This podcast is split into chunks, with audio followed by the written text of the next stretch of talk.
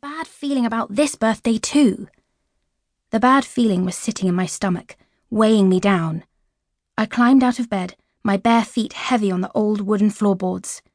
Ivy sighed. It can't possibly be worse than last year. I hoped she was right, but I still wasn't convinced. We got dressed, putting on matching dark blue dresses that were some of the few clothes we owned, and headed downstairs. It was early in the morning, and the house still hadn't warmed up, even though it was the last day of August. I suppose a birthday breakfast is too much to hope for, Ivy whispered. It was. We arrived in the chilly kitchen to find our stepmother lazing in a chair, a glass of something pale and unappetizing in her hand. Oh, she said when we walked in. You're up. Well, make yourselves useful then. Get the fire swept and lit. I looked at her in disbelief. I'm not your servant, I muttered under my breath. Ivy gave me a wary look. Edith stood up and slammed her glass down on the empty table, sending the drink splashing from the sides. She must have heard me. When you're in my house, she said, pointing a finger at us, you live by my rules. Understood? I was about to protest further, but that was when father walked in. Good morning, he said, rubbing his eyes with one hand, the other tugging on his tie. Everything all right? It was like someone had flicked a light switch. The murderous expression evaporated from our stepmother's face and was replaced with a calm, serene look. Quite wonderful, dear. The girls had just volunteered to make a fire for us, hadn't you, girls? I had a good mind to set fire to her pinafore just to spite her. But that definitely wouldn't have gone down well with father.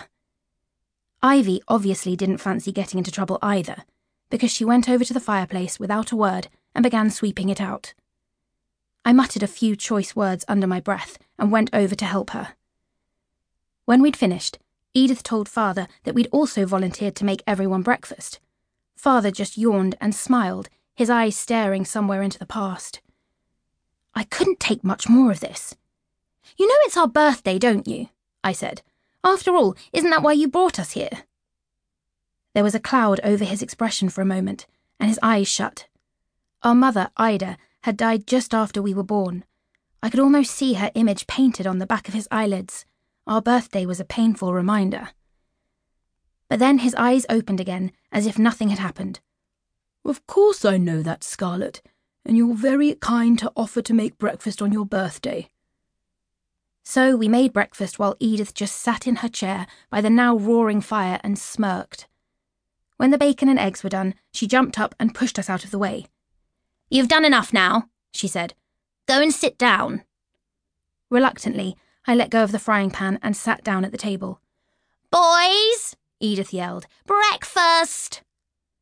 There was a sound like a stampeding herd as our stepbrothers came pelting down the stairs and into the kitchen.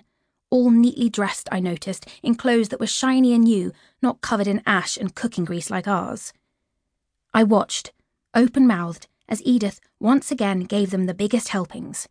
She dished out plates that were nearly as full for herself and father, and then, for us?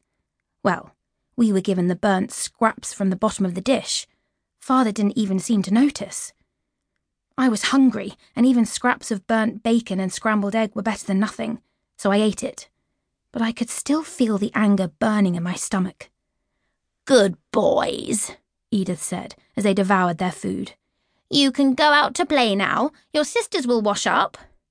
One of them, Harry, the youngest, just started laughing and that was when I snapped. I stood up, my chair scraping the floor loudly. Really? Do you want us to mop the floors and make the beds too? Happy birthday to us! Don't talk to your stepmother that way, father said, tracing his fork around his empty plate without even looking at me. Ivy grabbed my dress and tugged me back down to my seat. I knew how much she hated conflict, but I couldn't put up with this for a moment longer. It was so unfair. You're making a scene again, Scarlet, Edith said, swirling the drink in her glass. She seemed to have refilled it.